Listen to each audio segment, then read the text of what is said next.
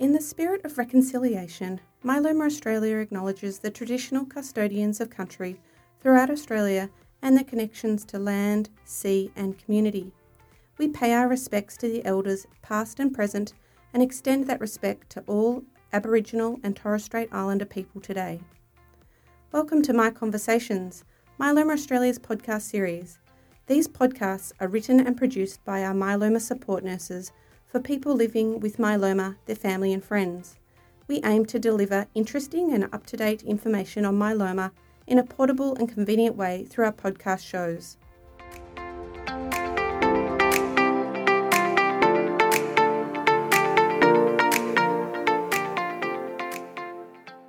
Welcome, everyone, to this episode of MyeConversations, a Myeloma Australia podcast. My name is Natasha Clark, and I'm one of the Queensland myeloma support nurses at Myeloma Australia. I'm very pleased to be your host today. We're joined by myeloma expert and special international guest, Dr. Shaji Kumar. In this episode, Dr. Kumar talks about a special interest of his the recognition and treatment and issues in people with MGUS and smouldering myeloma. Dr. Shaji Kumar is a myeloma specialist from the Mayo Clinic Cancer Centre in Minnesota, USA. Dr. Kumar works clinically as a haematologist in both bone marrow transplant and CAR T therapies. He conducts the National Institutes of Health funded research on translational of novel therapeutic agents in multiple myeloma. He has received funding from Multiple Myeloma Research Foundation to study the relationship between molecular profiles, treatment regimes for patients with myeloma. Dr. Kumar's other area of research and interest are investigating the prevalence, onset, and biomarkers for progression of monoclonal gammopathies. This is where we'd like to learn more from our international guest.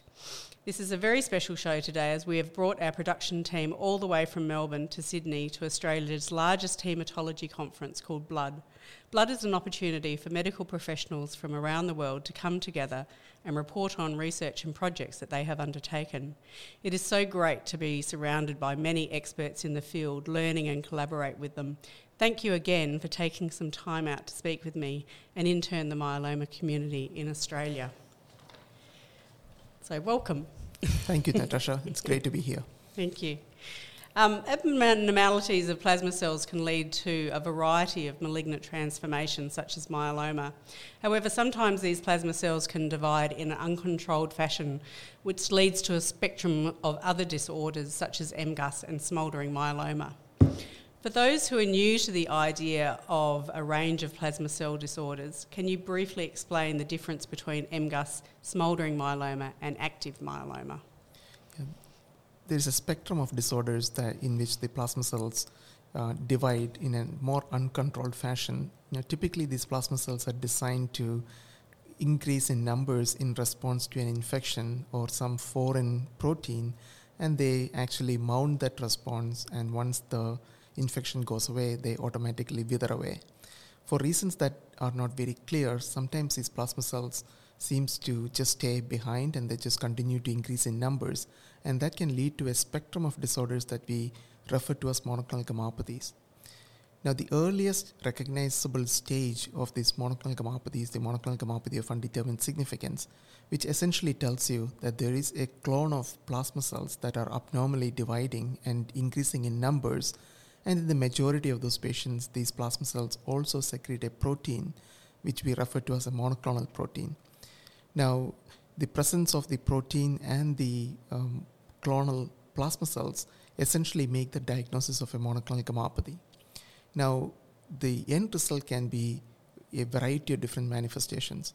In the majority of the patients, uh, they just live with that little clone of plasma cells and nothing ever happens or nothing needs to be done for it and these are the, uh, the patients with monoclonal gammopathy of undetermined significance. Now, the larger epidemiological studies that have been done have clearly shown that a small proportion of patients with monoclonal gammopathy of undetermined significance can have a progression of the disease to a to a point where we need to do something about it and they actually need treatment that is designed to get rid of these plasma cells or at least reduce the numbers of plasma cells. Now, the way they can create the um, kind of what we call uh, end organ damage or clinical manifestations are through a variety of different mechanisms. The most common one that we encounter in the clinic is multiple myeloma. Now, multiple myeloma is a condition which is clinically characterized by lesions in the bone that can be destructive, leading to bone fractures, high levels of calcium. Patients can be anemic, um, and they can also have problems with their kidney function because the protein can get deposited in the kidney. Now, in between the active myeloma with all these characteristics that require therapy and the MGUS, there is an intervening stage that we often refer to as smoldering multiple myeloma, as you mentioned. Now, the smoldering multiple myeloma, we don't think is a unique biological entity. It is actually more of a, a transitional stage, which probably includes patients who still have a MGUS and patients in whom it has kind of crossed that threshold and they're just waiting for myeloma to develop. Now, um, the myeloma sometimes, um, you know, in, we may start treating these patients with myeloma even without some of these symptoms develop if they have some changes in their blood tests or changes in their imaging studies like MRI, which suggests that one of these bad things are going to happen pretty soon. So, over the years, uh, that is a change that has happened where we try to intervene a little earlier to try and prevent the inevitable, so to speak. And we think that actually can have um, positive impact on the long-term outcomes of these patients. Now, clearly, there are other manifestations um, that these abnormal plasma cells can present with. The next common is probably amyloidosis, and it is a condition where the the light chain protein or the, pro- the monoclonal protein that is being made by these plasma cells gets converted to what we call amyloid protein, and it's an insoluble protein that can get deposited in a variety of different organs, most commonly heart, kidney, liver, um, gastrointestinal tract, and, and so forth. Um, and that is also a stage where we have to treat these um, patients and try to get rid of those plasma cells so that uh, they don't continue to be symptomatic. And then there's a whole host of other disorders, probably a couple dozen different manifestations uh, these plasma cell uh, abnormality can present with. Some of them involves just peripheral neuropathy, some could be skin lesions, some can be several syndromes that includes a bunch of different symptoms like POEMS syndrome and so forth. So clearly, it's a big family of disorders, the majority of whom we see uh, with either myeloma or amyloidosis. Thanks, that was great. So, how many people do you think are living with MGUS around the world, and how many of them will progress on to one of those diseases? Yeah, that's a good question. I think we we don't have probably a really good estimate. There have been studies that have been done, which has given us a rough, rough estimate because this is not a condition that is likely to be picked up um, in everyone. In fact, some of the epidemiological studies that Dr. Kyle did over you know, almost you know, last 22 to 3 decades have clearly shown that we probably not, don't recognize more than maybe 10 or 15 percent of the people who actually have monoclonal gammopathy of undetermined significance. So that translates to millions of people out there who probably have a monoclonal gammopathy. Now, the majority of the patients with a MGUS don't have that progress onto active myeloma or any of those conditions we just talked about. We think the risk of it actually transforming to something that needs treatment is probably about 1% per year. Or if you were to take 100 people and follow them for 25 years, about 20% of them will develop a condition that needs treatment. Of course, the majority of them are going to be myeloma, but it could also be uh, amyloidosis, another type of lymphoma called Waldenstrom's macroglobulinemia, and so forth. So, watching and waiting can be really stressful. Um, is it worth screening for this disease? Yeah, I, you know, it's a difficult question, uh, and you know, you want to screen for a disease only if you are going to be doing something about it.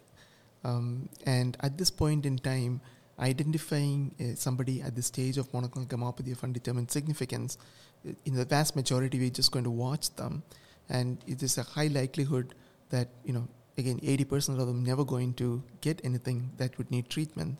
That means for every one person who could end up getting treatment, there's going to be four other people who are just going to be worried about uh, the mug, the MGUS for the rest of their lives. So I think we had to be very careful about screening for um.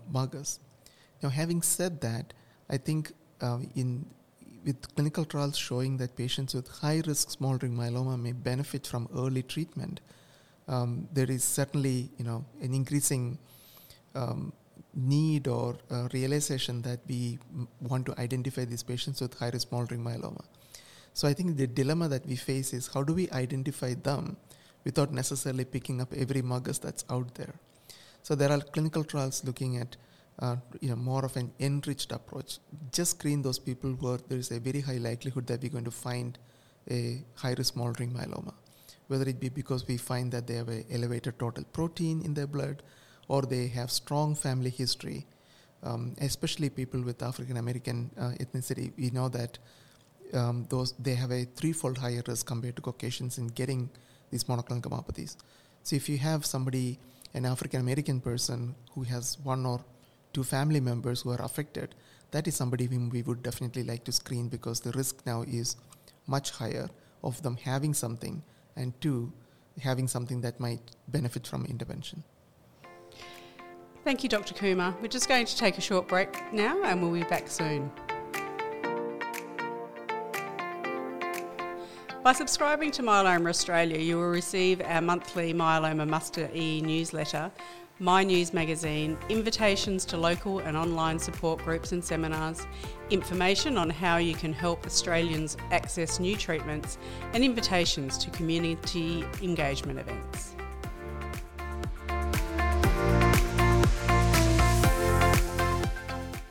Welcome back. I'm Tash Clark talking with Dr. Kumar about MGUS and smouldering myeloma.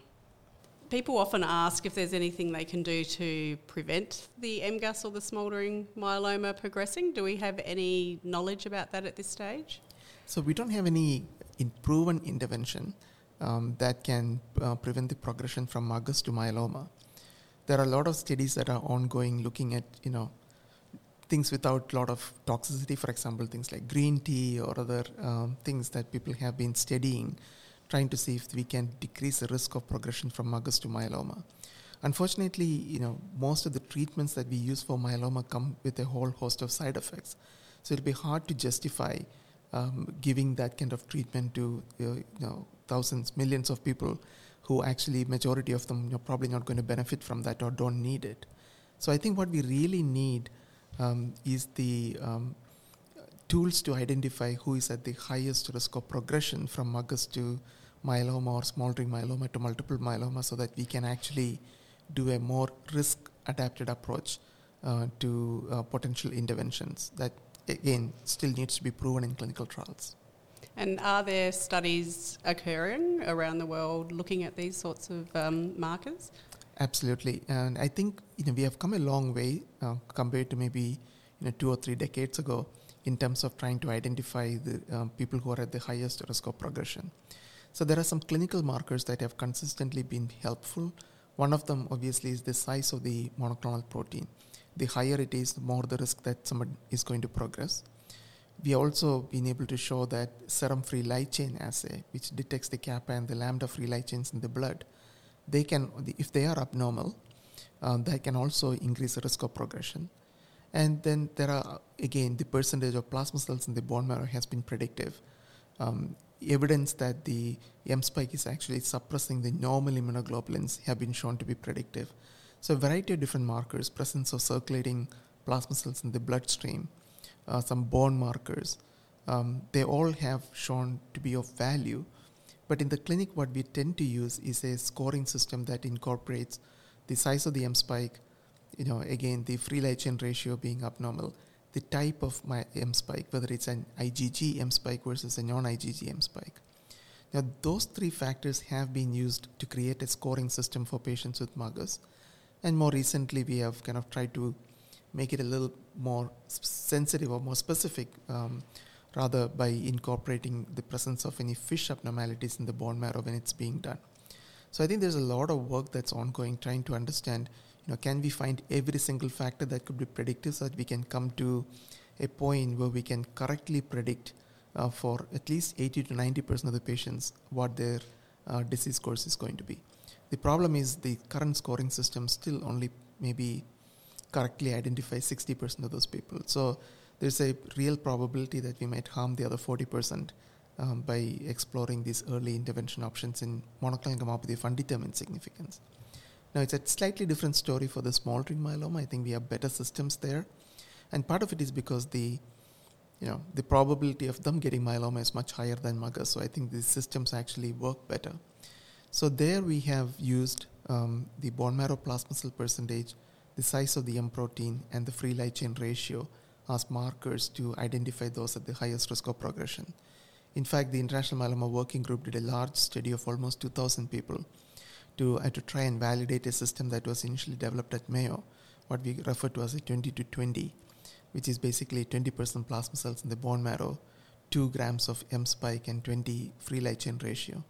So if you have two of those three, um, then your risk of progression uh, from smoldering myeloma to active myeloma is about 50% at two years. And we feel that that risk is high enough that we probably want to try and explore options to try and decrease that risk. So the currently ongoing clinical trials in smoldering myeloma are looking at that group of patients to see if we can employ some of those myeloma type therapies to try and decrease the risk of them progressing to active myeloma. So, if a patient um, or people with MGUS or smouldering myeloma really want to feel like um, they're helping the population or helping themselves, should they involve themselves in clinical trials? Very good question. Absolutely. I think you know again, given that these are rare conditions, the the sooner we learn um, about this, the better we better it is. And the only way to do that is to have you know as many people participate in the clinical research. It doesn't have to be a treatment trial. It could also be a study looking at just the how the disease evolves what are the markers, as we just asked, um, that predict for progression. And the more patients we study and the more markers we study, the more likely we're going to come up with uh, systems that are much more sensitive and specific uh, in terms of correctly identifying those people at risk of progression. So I think I would strongly encourage everybody with MGUS and smoldering, even though you know they might feel that you know nothing is being done to slow down their progression uh, immediately to contribute to the research by participating in trials and providing samples um, as is um, feasible so that we can learn things and even though it you know it could very well benefit them too but even if it doesn't it'll benefit other people in future. That's great. Thank you dr Kumar for all your incredible knowledge that you've shared with us today. Um, some people might find this knowledge uh, a little bit confronting, and they can always call the myeloma support line on 1800 myeloma or email nurses at nurses at myeloma.org.au. But thank you very much for your time today. Thank you, Natasha. Thank you.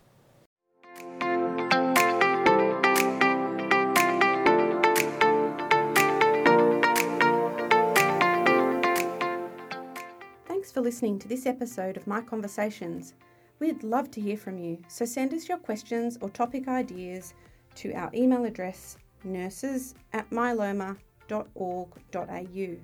Whilst the advice and opinions of our guests is welcomed, this podcast provides general information and is not intended to replace medical care or the advice of your treating team.